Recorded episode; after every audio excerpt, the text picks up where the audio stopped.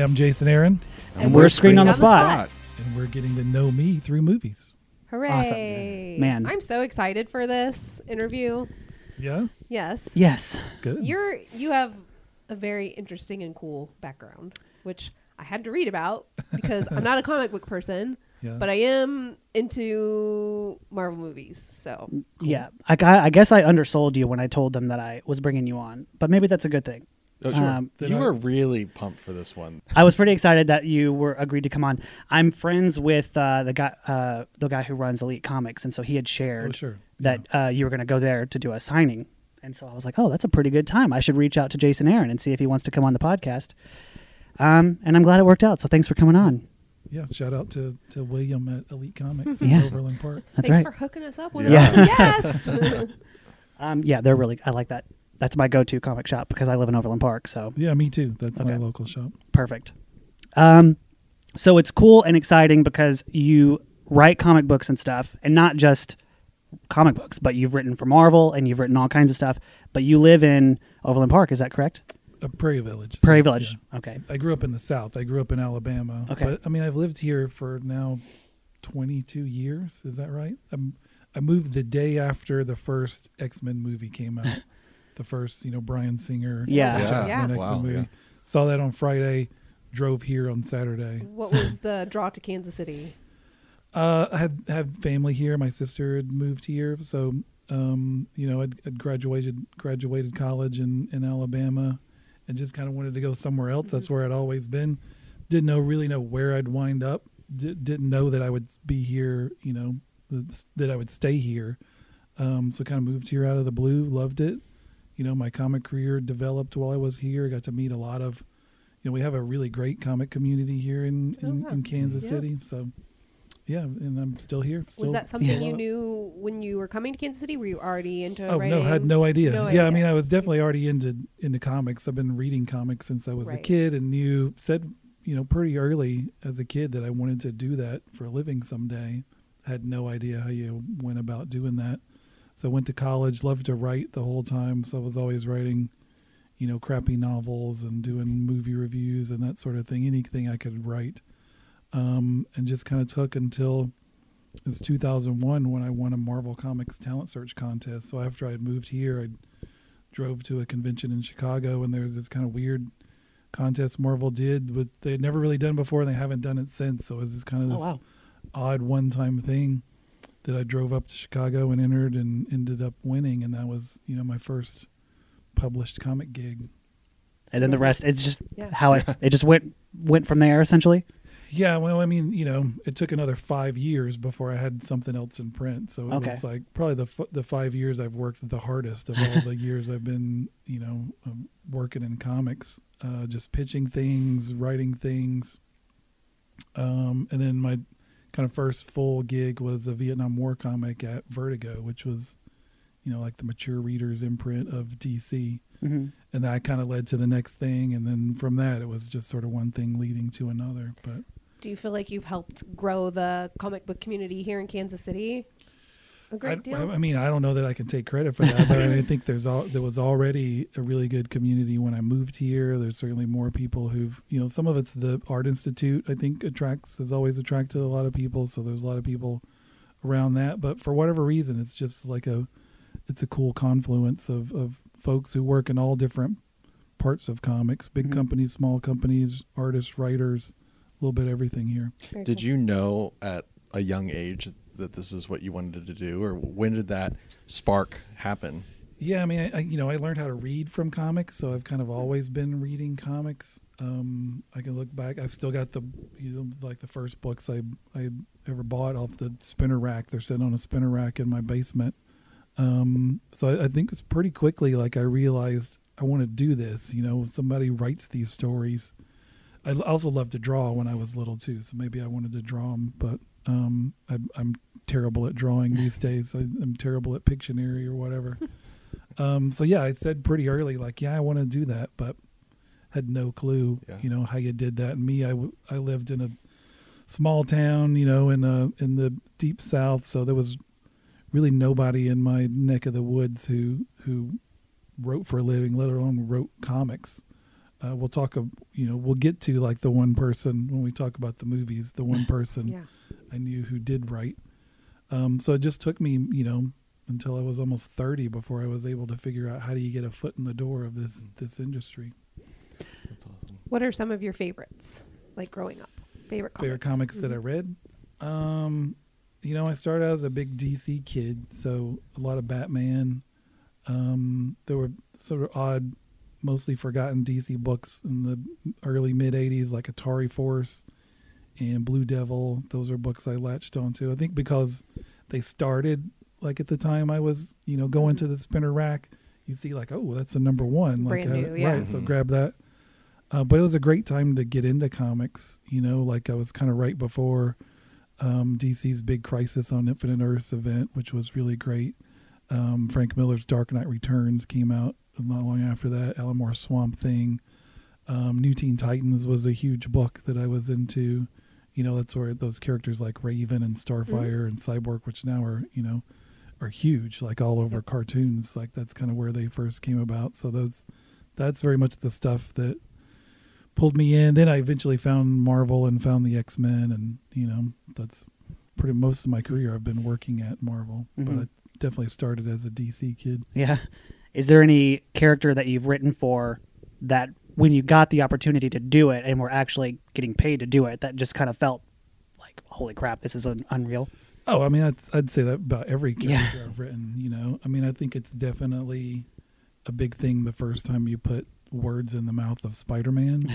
um, I think the first time I did that was I was writing Ghost Rider. That was my first like ongoing gig at at Marvel, and I was doing it was one page where I was going to have a cutaways to a bunch of different characters reacting to you know Mm-hmm. this event that was going on, and one of them was Spider Man.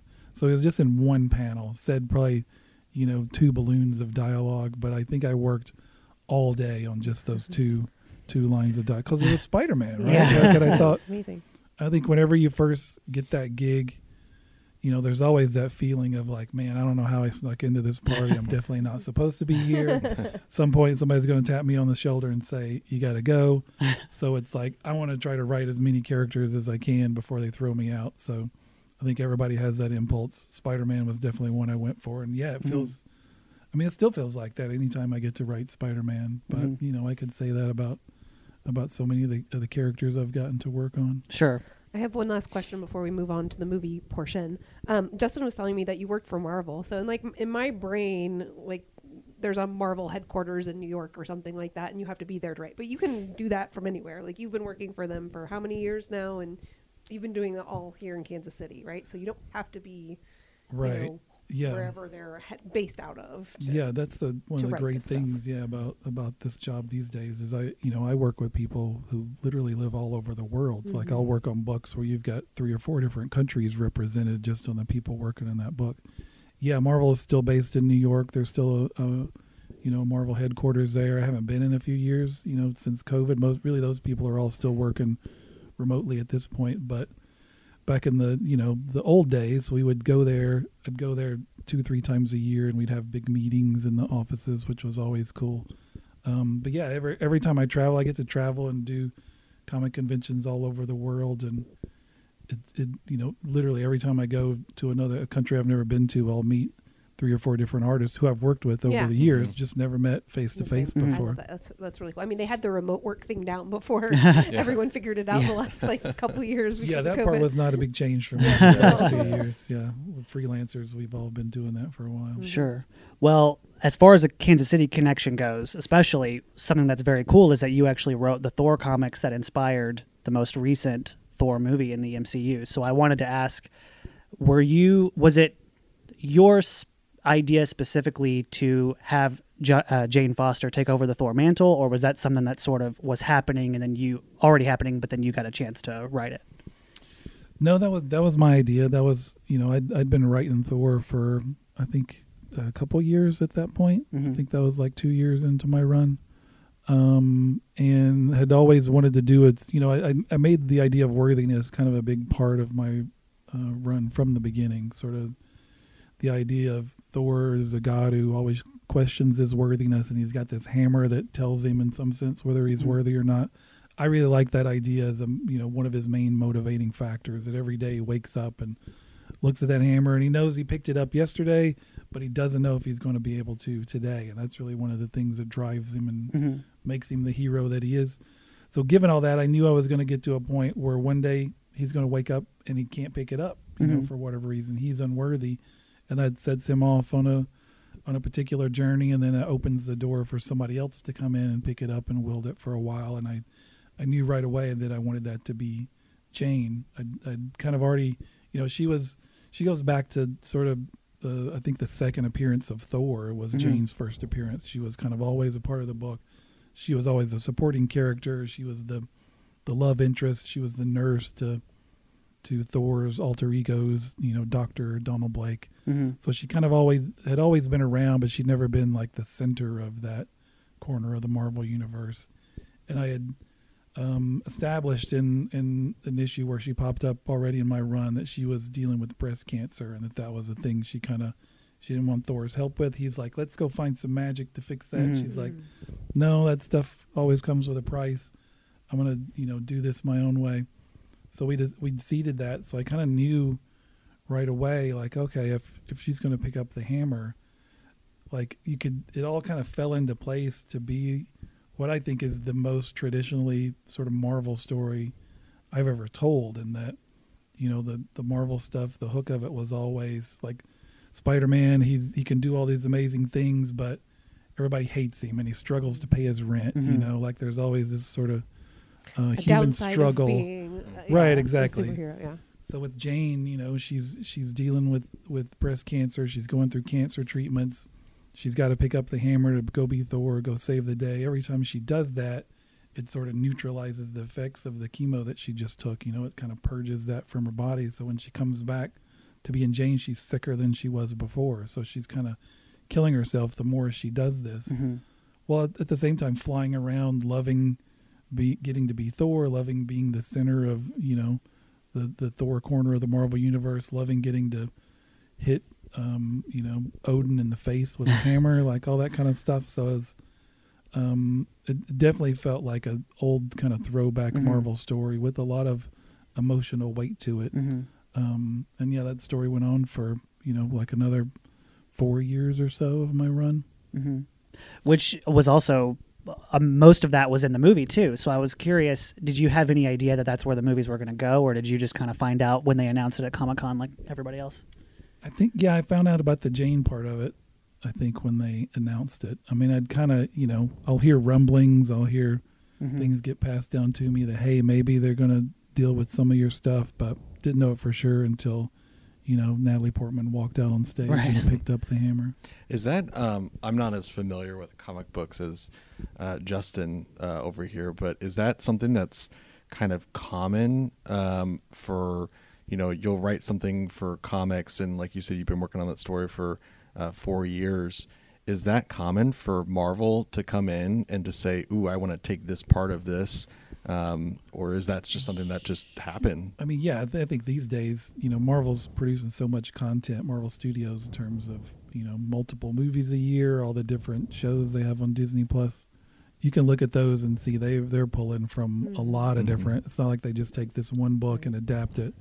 Any one of those shows pulling from a dozen different comics by a lot of different creators. So at this point, I'm, I'm I'll be surprised of like, oh, I I did that. yeah. That'll pop up in like there was a little Doctor Strange bit from my run that popped up in the Spider-Man Yeah. movie. So it's you know they're pulling so much stuff Sure, from sure. so many even books that are brand new that kind of just came out. You'll see stuff Mhm. pop up from those in in the shows or the movies. Um, was it pretty exciting then to see um, the story on screen, especially as a probably as a fan as or well? frustrating because you're like, or "That's maybe not frustrating, but yeah, Oh, I guess I guess what was the feelings when you got because I know you got to go to the premiere too. Is that right? Yeah, I got to go to the premiere. I got to be a little involved, you know, in the process and kind of talk story Mm-hmm. um, with Taika Waititi and see some of the early cuts and sort of give thoughts. So it was cool to to be a part of the process in sort of a bigger way than I Mm-hmm. ever had been before. Yeah, the whole thing is cool and weird and surreal and um, to see, you know, characters I created like the, you know, the villain in the movie is also from a different part of my run. hmm Um, to see, you know, that they're action figures and Happy Meals Mhm. toys and go to going into L.A. to the premiere and there's giant you know uh, posters of Mhm. the characters throughout the city, all that stuff. Very very very very weird and um, you know cool. I mean it's still like that. It's sort of different from what I do, right? Like I still come home and I sit in a room by myself and I write comic books, and that's what I want to keep doing. All this other stuff is just sort of, you know, gravy hmm um, that, that I certainly enjoy. Have fully enjoyed, you know, being able to go buy those Happy Meal toys and all that sort of Mhm. stuff, and see see little girls dressed up like Jane Foster at Right. Halloween. Um, but at the end of the day, like regardless of, of wh- how things get adapted, like the books I did, the books I wrote, they're still there. They still exist. hmm You know, hopefully people will see that film, want to know more, go pick those up and, and, and check them out. That's a really cool way to look at it. Mhm. Um, well, then before we start asking our movie questions, I'd like to ask about your your new um, your new comic, Once Upon a Time at the End of the World. Yeah, it's a it's a new original series I'm doing with Boom Studios. It's um, probably the the biggest, most ambitious um, creator-owned book I've ever done, and that it's set in the post-apocalyptic wasteland. It opens with these two young characters, boy and a girl, who meet each other, um, you know, in the ruins of the old world. Um, something sparks there. They set off on this adventure adventure together with sort of dark forces chasing after them. That's the first really the first five issues of this book. When we get to the second arc, we pick up with those characters when they're grown up, they're adults, they're they're trying to settle down and sort of rebuild civilization. Um, jump ahead to the third arc, they're they're old at the end of their life, as the planet itself is also kind of breathing its last. So it's we follow these two characters and their relationship through three different periods of their lives. Um, each of those arcs is drawn by a, a, a completely different art team. Oh, that's cool. Um, and then those those um, chapters will also interweave at times, and we'll cut back and forth. hmm Um, so it's really, you know, the story. It's like a love story um, in a, in a time of ruin, um, but you know, not just the part of the love story that's people meet and fall in love, which is Mhm. what we usually get, but kind of where do things go from there, and all the, the sort of joys and struggles, you know, that that come with that. hmm That's really cool. And uh, well, I saw Garth Ennis gave it a pretty glowing review. So that's uh, for anybody who knows Garth Ennis, I guess that's a, a pretty a good stamp of approval. Yes, yeah, I'm a huge Garth Ennis fan. Yeah. So anytime he says something nice about me, I get all giddy. it comes out this coming Wednesday. Okay, next cool. Week. Oh, neat. Yeah, November 23rd. So just in time for Thanksgiving, and I will be at Elite Comics in Overland Park signing signing copies. That's really cool. Do you try to get out and do that as much since, since you're pretty well, I mean, I haven't in about four years. Oh, so sure. this is be the, for, the Okay. first store signing I've done in a long, long time. Um, so yeah, you know, I, I I like doing shows. Like I just the first international show I've done in years. I just um, went to like a month ago in Greece. So Oh, that- wow. that was really amazing. So That's cool. You know, I, the comics have afforded me the opportunity to see a lot more Yeah. of the world. That's I awesome. think I've decided you have the best job in the world. Yeah, thanks. you you don't have to deal with people on Yeah. a daily Yeah. basis. Get to work from you get home, to be in a room by yourself, work from You home, get to Sure. travel, do Right. what you the love and write. yeah. Yeah. and then you get to travel the world Right. and Mhm. sometimes see your characters make a I, huge uh, splash on screen. That's neat. Thanks. I agree. Like I feel that way. Literally every day I get up and you know go upstairs and I don't have to put regular pants on. I'm sitting there in my pajamas, my beard uncombed, yeah. just making up stories. That's so fun. Yeah. All right. Well, let's get to know you a little bit better through movies, if that's okay. Cool. Yes, absolutely. Uh, what is a movie you saw way too young? Oh, I mean, probably lots of movies. Um, you know, my my mom was was super supportive and kind of any weird thing I'd pick up at the video store, um, she would rent for me. So definitely, like I saw Road Warrior. I think was the first movie I ever like rented and Uh-huh. watched. Um, I, I remember going. It wasn't even a video store yet. It was like a back corner in a appliance rental store, you know, in town Right. that had movies. And I'd- every day I'd go there, and Road Warrior was always rented out. So eventually I saw it and loved it. But that opened the door for me to like wanting to see all the other crappy like post-apocalyptic movies of the time, which none of them were Road Warrior. Most all of them were, you know, w- way more adult than I probably should have been watching at the time. So definitely, definitely a bunch of those. Yeah. It's, That's a, that's a good answer. What is the first movie you remember seeing in theater? I I think E.T. E.T. was like was that eighty two? I think so. And did he scare Yeah. you? Because like I, I always like saw him way too young, and I was like terrified of you Oh too yeah. when I was a kid. No, I don't. I don't think he. I you were just fell like, in oh, love what a with cool him. little alien dude. I re- I remember the line. The line to get into the theater like was incredibly Wow. long, like going down the Mhm. block. And I remember like my mom crying at the end. Like I was kind of Mhm. looking up, like I think I've seen my mom cry before, Yeah. but she's crying when ET's got to go home. Um, so yeah, I think it, that and I mean uh, Empire Strikes Back like the two I vividly remember the theater experience for both of those. That's really cool. I get excited when people m- mention these movies that are considered classics now because uh, I was a little too young for it, and we don't. I feel like besides something like maybe Endgame being a huge deal, I feel like we don't get a lot of those. That I wonder if in 20 years we're going to be like, man, it's really cool. I got to see that Yeah, movie in a theater. You know, that? Yeah. Yeah, you're yeah you're right. I don't know. Um, and now you know movies are so readily available. You watch them on That's you know, true, your too. phone. But back then it was like an event. Like you, Right. you know everybody was going to see ET, Mhm. the whole world. So um, yeah, I don't know that we have quite the, the the same sort of experiences these days. yeah.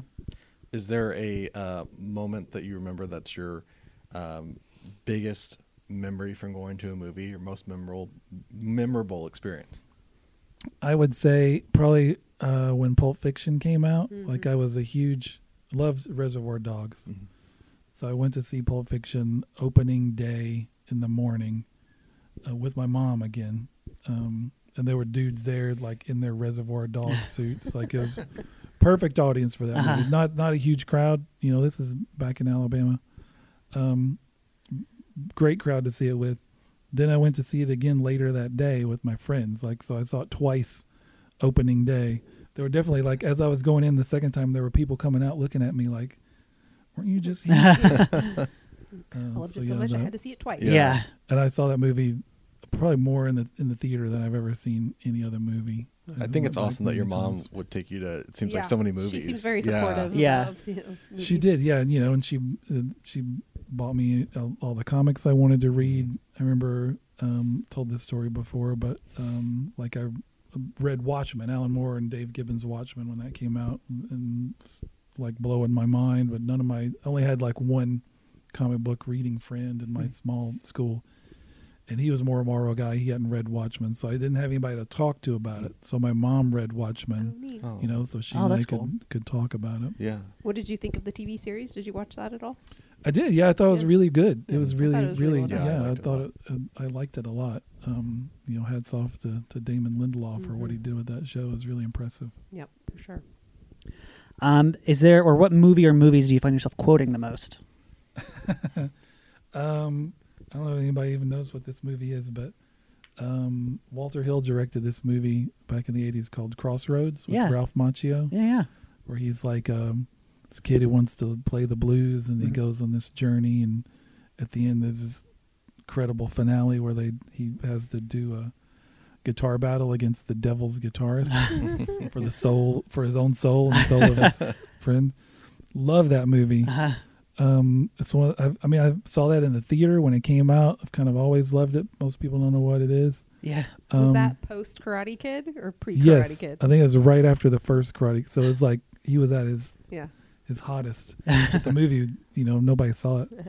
I thought you were going um, to say the Britney Spears Crossroads. For Uh, a that's what second. I was thinking. I'm glad somebody else thought about that. I was That's like, what everybody Yeah. says when I Yeah. mention that movie.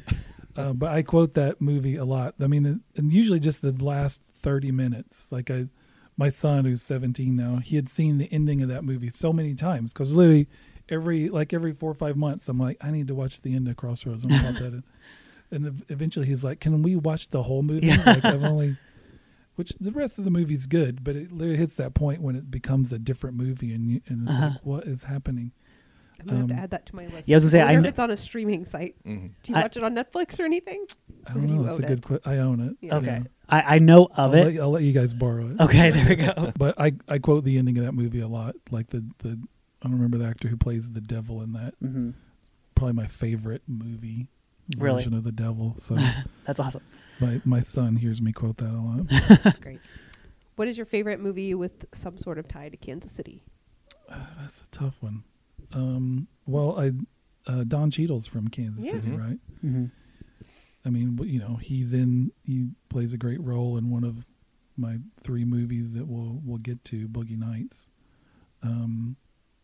So yeah, I think him. I mean, I do love. I love Robert Altman's Kansas City, hmm uh, which I've only seen a few times, but I, you know, I'm definitely a big Robert Altman fan. Yeah, uh, Nashville is probably my favorite. Although I love The Long Goodbye. Kind of feel like it's like the underrated Altman movie. But Sure. What is a movie that you wish more people would see? Crossroads. Yeah. that was good. That's a Maybe good. Crossroads. it sounds like it.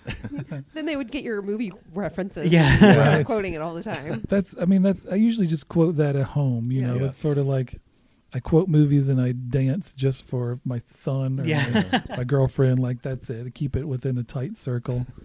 Well, at Um, least these three people will be extra Yes. people who have seen Yeah. will have seen Crossroads. Cool. Well, I I'm mean, really excited to watch this. Yeah. I don't even know Like, what- I'm really excited. Yeah. like I again, I've shown the ending of it to a lot of people, but I don't know what people really make of the movie overall. So Uh-huh. I'll be Yeah. excited. We'll do a follow up episode where you talk about Yeah. Crossroads. Yeah, for sure. Um, is there a? Do you have a favorite superhero movie or comic graphic novel adaptation? Yeah. Um, I mean, I think a superhero movie, I would probably say Captain America Winter Soldier. I love Winter Soldier. I think that one's really hard to beat. Um, I mean, it, of course, like, you know, Superman still holds a really special place in my heart.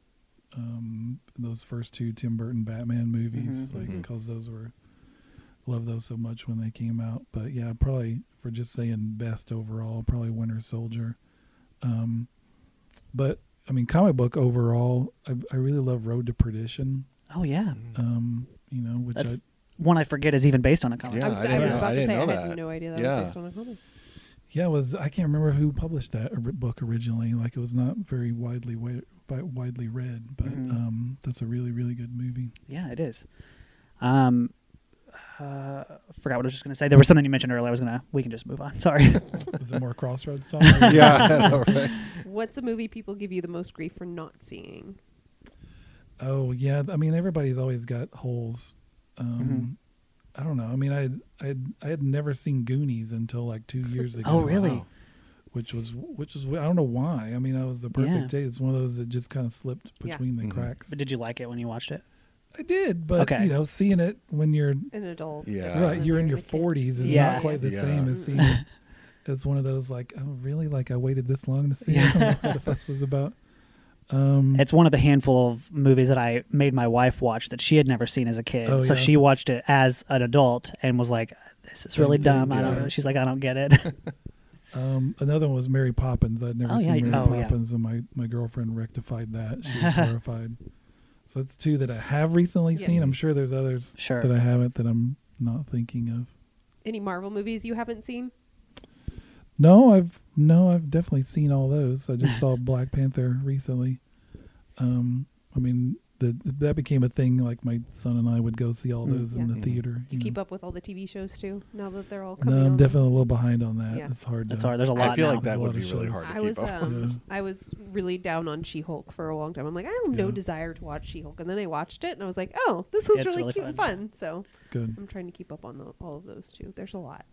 There is, yeah, and then Star Wars shows. And all the Yeah. Star Wars shows are coming else. out. I know it, it makes the rewatching really difficult because Yeah. like sometimes usually when like a new Marvel movie's coming up, I try to either rewatch all of them or at least as much as I can Oh, leading up. But now That's it's a big it's a feat. It's Yeah. uh, really hard to do that now. Yeah. Is there a movie or movie character that you can relate to the most?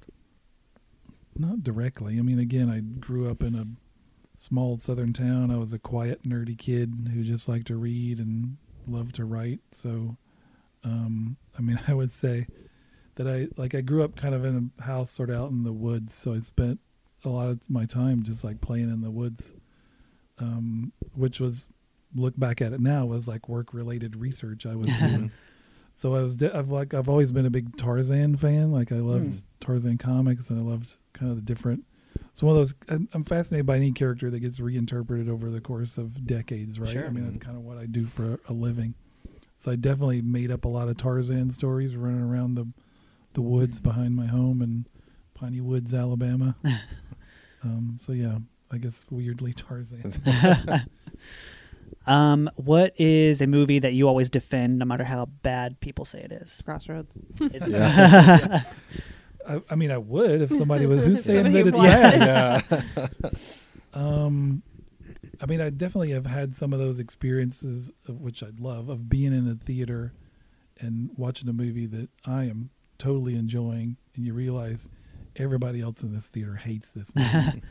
so one of those for me was Eyes Wide Shut. Like Oh, I saw that. I'm a big Kubrick fan.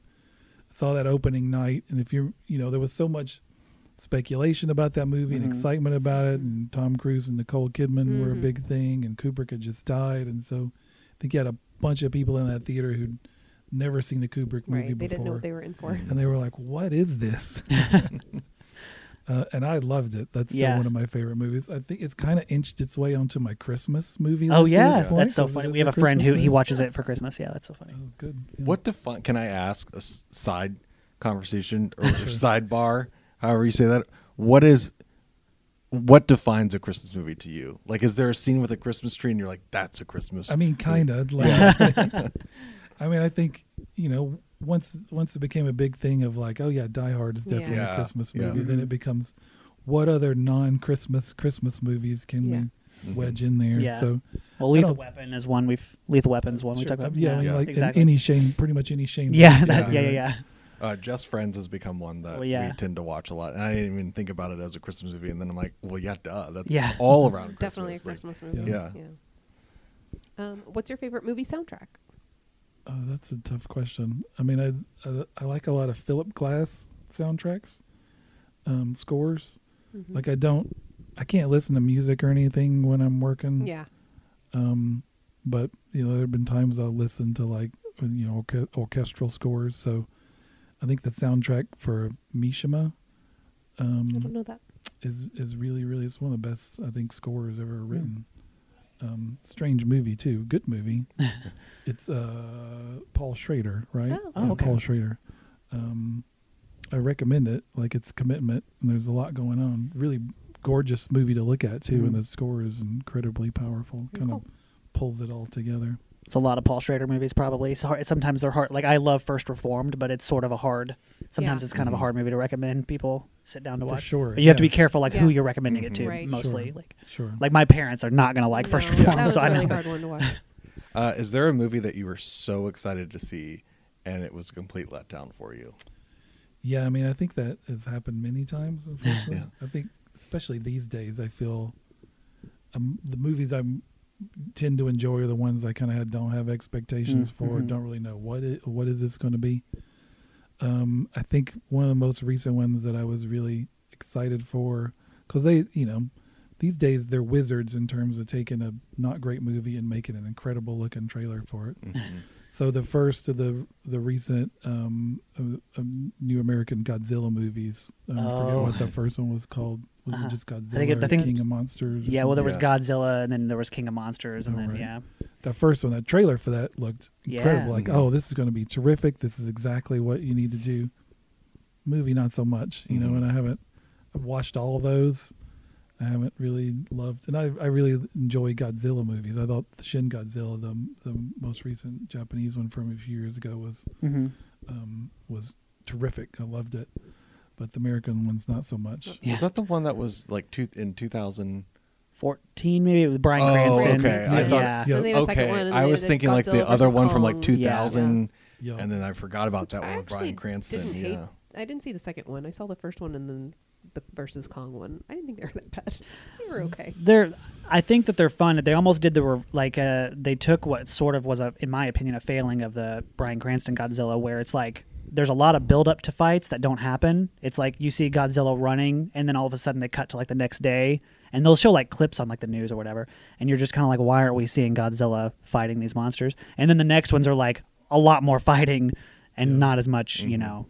yeah, and they've struggled to kind of make me care about any of the actual people. Yeah, in exactly. Those Yeah. movies, so you know, Yeah. kind of either give me people to care about or just give me monsters. Yeah. fighting each. I did. I thought the the first Kong, the Skull Island, was pretty good. Yeah, I, like that one. Even though there's like thirty too many characters. Yeah. yeah, there were a lot. Well, I mean, you needed more people to kill off than. Yeah. Yeah. than Did not. they kill them all? Only all so off, many could sure. fit on the boat. Yeah. It's a big ass boat. What was the last movie or TV uh, series that you watched? Um, well, the I give I'll give you both. Like the last movie I saw was Black Panther: Wakanda Forever, um, which, which I which I enjoyed. Like the, you know, I think they did a great job paying tribute to Chadwick Boseman in that, and kind of um, bringing in Namor and the the undersea stuff. Um, I thought that movie was really fun. I'm a big Ryan Coogler fan. And then the last TV show I watched was the was Interview with the Vampire, which Oh, I'd seen those trailers and thought, eh, I'm not really interested in that. I mean, I loved those books back in the day, but I'd heard people raving about it, so I watched the first episode, and I think burned through the whole season in like a week, which I pretty much never do. Sure. I'm like yeah. anti binging. I'm always like, no, we need to stop and savor this, Yeah. you know, before we move on to the, that one. I was like, oh, well, like I want to keep going. Yeah. So it's it's. I was really impressed with with that. I I highly recommend it. That's good to hear. I was just talking to my mom about it, and she asked if I was going to watch it, and I was like, I don't know. There's a lot of shows that I'm behind on and haven't started, and I, you're the first Um, person I've talked to that has seen it. yeah, so- that's Yeah. exciting.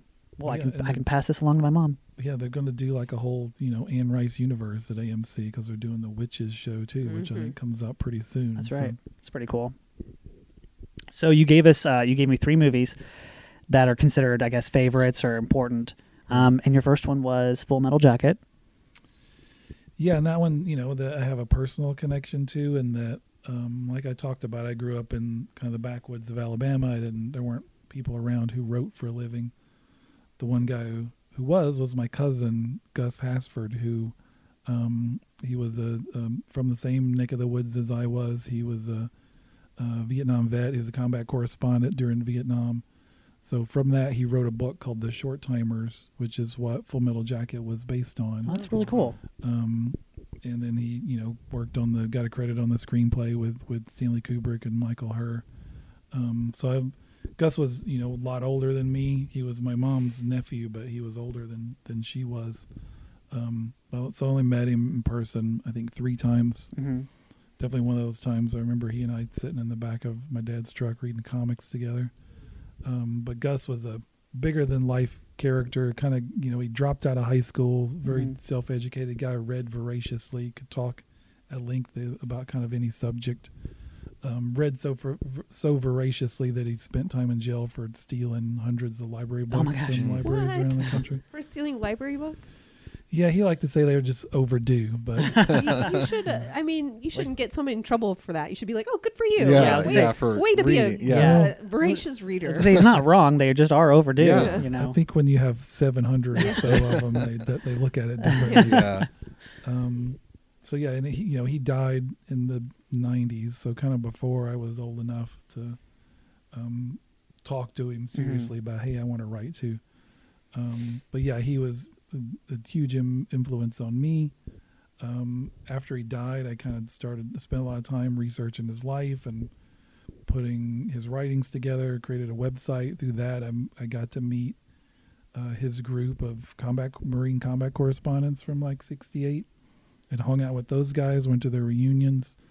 So from all that, I you know I had the idea to write a Vietnam War comic, which is that's was my first real book that I did back in 2006.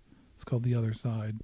That was my first full f- published comic series, so it was very much dedicated to Gus and to to those other combat correspondents. So that you know kind of all goes back to to Full Metal Jacket was very Mhm. much the thing that put him on the map. That's really cool. And the movie itself too. You just uh, that's it's nice that you I guess also just really like the movie then because sometimes if you have that attachment, it's probably hard to. For sure, and it you know it, it like I mean Kubrick as a director was you know Stephen King hates The Shining, right? Right. Like he's he's the guy who'd, who'd take when he adapted something, he adapted it. He was going to make it his Mhm. own. So the first like the boot camp stuff of, from Full Metal Jacket is pretty much straight out of Gus's book. The Vietnam stuff, you know, the divulges in some big places. Um, so it's not a perfect adaptation of the short timers, but I still think it's um, one of the best war movies ever made. Mm-hmm. Agreed. I had a hard time watching that when I watched it like several years ago. Yeah. Yeah. That was definitely a film school movie that we Mhm. watched. We didn't have to watch it in class, but it was like other film students were like, "You've never seen Full Metal Yeah. Jacket," and then we watched it, and Mhm. yeah, it was yeah, but it's great. Vincent D'Onofrio in that movie, man. Oof. Mhm. He's really, really good. Um, what's a what's another movie you gave it? I uh, Boogie Nights. Yeah. Yeah, I'm a huge Paul Thomas Anderson fan. Um, uh, I, I probably do prefer like his earlier stuff when he's Sure. a little more of a That's of that's sense of narrative. yeah. That's how I feel. Um, but, but Boogie Nights in particular, like I, I, I kind of love, I, lo- I love any movies that have like an epic scope, Mhm. and that one does. You know, you you get the rise and fall of all these characters.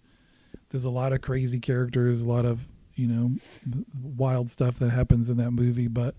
I love that at the end of the day, it's it's really just a movie about family, right? Mhm. Like about this weird found family, not just the people, you know, who are your family by blood. We see kind of a lot of characters in that movie have issues with those people, you know, especially uh, Mark Wahlberg's characters who you know doesn't get along with his parents at all. Mhm. But then he finds his way into this collection of complete oddballs who very much become this beautiful little family, you Mhm. know. And that that family gets challenged and broken apart, but then when you see them come back together um, at the end, I think is really powerful. Like there's so many scenes in that movie that I think are just uh, so intense and chilling and, Mhm. and beautiful, credible performances. Like the cast in that movie is really Oh, it's insane. yeah. amazing. I think there are times you can just watch Philip Seymour Hoffman in the background of Yeah. that movie Yeah. when he doesn't even have a line. Like watch what he's doing. Um, like that, that's one of those movies that kind of never gets old. It's funny when we were talking about um, movies that you go into the theater and you're just like, what did I just watch? The one that came to my mind was Magnolia. I'm Oh, yeah, sure you probably love that. Yeah. That you know, just like I talked about having the experience of watching Eyes Wide Shut in a full Yeah. theater, people same exact same experience. That I watched Magnolia, Magnolia. and I was just like, what am I watching? Yeah. What's going on? And I couldn't get through it. I was And it's very long too. So is It too, is. yeah. I mean, that was like the two VHS. Yeah. when it came Oh, out, and it was like, yeah. okay, you got to get up and put the other VHS in or the other. Yeah. have you gone back to try it I again? haven't because Oh, I'm, I'm should. not. I'm Yeah. not the huge PTA fan. Right. So um, we we talk about this a lot. Uh, Boogie Nights is one that I do Yeah. like though. Yeah. Yeah. his his early stuff for me is well, I like Boogie Nights is just one of my favorite movies in general, and I was actually really late to Magnolia and I only watched it a couple years ago, and I really really liked it despite it being three hours, and but it's so epic in in scope and so like there's a lot of ideas in there, and he's doing a lot, and and I think most of it works at least, and. Um, plus, like, I mean, I love seeing John C. Reilly in anything, and uh, but um, and I like his most recent stuff. It's just it's kind of wild to think that you go from Boogie Nights to like uh, The Master, you know, Mhm. or Yeah. His more recent stuff is always challenging. sure, um, and some of it resonates with me, and some Mhm. of it I'm still trying to figure yeah, out. Uh, but I appreciate I appreciate you know um, directors who make things that are challenging yeah, because absolutely, because there's so much stuff that comes out that is very much the opposite, right? that's right. I have, a, I have a lot to watch. I haven't watched. I haven't seen Boogie Nights. Oh, that's bananas. Oh, Haven't seen Full Metal Jacket. wow. Now I have to see Crossroads. so That should like be the top added- of your list, really. I mean, Yeah. you could probably push Magnolia down to the bottom. Well, everyone, I've heard so many people talk Yeah. about Boogie Nights. Yeah. Uh, Maybe Boogie Nights don't- you should watch. yeah. I mean, maybe don't do Boogie Nights and Full Metal Jacket Yeah. back to back. Yeah. That'd maybe like that would be an intense That's evening. a Yeah. really rough night for you. Right. Yeah. Stick Yeah. like you know Sleeping Beauty or something Yeah, in the middle, like a Yeah, palate or. Crossroads, because that sounds like you a really Yeah. fun, like Yeah, exactly. good way to break stuff up. So Boogie Nights is also one I saw way too young, but it's so I great. also I love that Burt Reynolds is is I think great in that part, hmm and he hated that movie. Yeah. right. Like he complained the whole time, seemed ashamed of it after Yeah. it came out. Only once he got nominated for Best Supporting Actor did he seem to Yeah, kind of acknowledge it. So I kind of that all, that all makes me love his performance Yeah. even more, knowing like he really hated what he was doing Yeah. the whole time. I think he. Uh, there's a lot of people uh, theorize that he kind of hurt himself from like or prevented his, himself from winning the Oscar because he was kind of very negative about this movie he was in, and then Oh, for sure. Yeah, probably didn't help. yeah, Well, speaking of kind of those iconic directors, your third movie falls also in that line of um, directors Yes. who make kind of interesting, cool things their own way. And what's your third movie?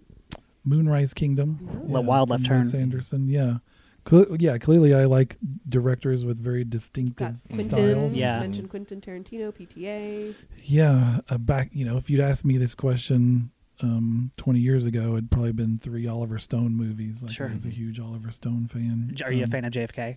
I, lo- yeah, love JFK. Okay. We've, We've been talking like about this a, lot week this week because Oh, yeah. JFK. Yeah. one of our coworkers just rewatched it, and Chris has never seen it. I wasn't True. Or- well, Oh, no, no. Well, Drew watches watches a lot, but Kyle specifically. Yeah. Kyle or Chris has never seen it though. Yeah. Um, and so we've been. I'm the we've, man who doesn't see things. Yeah, apparently. we've been we've been essentially You have your own bullying him into watching it, which is yeah. So you haven't watched it yet? You still haven't no, watched it? no. I've been like, I'm more of a horror movie guy, but then it's like a hard left turn around Christmas time where it's like Lifetime He watches Chri- all and Hallmark way. Christmas movie. It's my Gotcha. wife's fault. Let's be Sure, real. let, Uh, that's but- what you say. Well, But yeah, I don't know. I don't know what. Uh, I'd be interested to hear what you would make of JFK watching it Yeah. for the first time now. I mean, it's like an assault on the senses. Yeah. you know, the style of that. time. Absolutely. Yeah. Like, did you see Natural Born Killers? I've seen parts of it. Uh, some pretty gruesome parts. Sure. it. Um, but no, I But like just the manic visual style of that is, you know, Yeah. JFK is very, very similar. Uh, I think the only Oliver Stone movie that I really enjoyed was uh, Any Given Sunday. Oh, Um, yeah? but so th- I still need to watch. See, I actually hate that one. Really? oh really? I'm such a big football fan, and I feel like anytime people try to do a football movie, it's terrible. Like the football in that movie looks fake. It looks like a. Yeah. music Yeah. video. Nothing feels Uh, real. Last Boy Scout was that one of the football ones? well, it That- Yeah. is. Oh, Yeah, yeah. yeah. The beginning. There's The like beginning's that whole football insane. scene. I really Yeah. like that and that one, that's a Tony Scott movie, so Yeah. I'm kind of yeah. expected to Yeah. look like a music Yeah. video. Yeah. That one I don't hate as much. But Yeah. yeah, Any I think Given I need to Sunday- re- revisit then Any Given Sunday because maybe I wouldn't like it as much. I just remember liking Al Pacino's speech in the in the locker Yes, room. I, he is really good in it. Yeah. Um, sorry that we, we went really far off of Moonrise Kingdom, but I was curious. we were trying to I read brought up Oliver Stone. No, it's Yeah. okay. Uh, um, what's what's uh, something about Moonrise Kingdom? I guess that makes it so Resonates. important. Well, I mean, I, I I'm a huge Wes Anderson fan. I think from the first, I think T- Tenenbaums was the first of his movies I'd seen when that first came out, and I was like, it's one of those things that either clicks for you or it doesn't. Yeah. Right? Like I think him in general, people either Mhm. love or they're just like, you know, that that guy's stuff doesn't work for me. Definitely clicked for me right from the beginning. Um, just the I, I love his aesthetic. I love the world. I love the characters. Love the dialogue, soundtracks, everything. Such like a beautiful, perfect, pretty package for every Mhm. one of his movies. Um, if I had to pick one of any of his films that's my favorite, probably Moonrise Kingdom. I think that's the one where he nailed the weirdness of it, but there's just so much heart Mm-hmm. in that movie.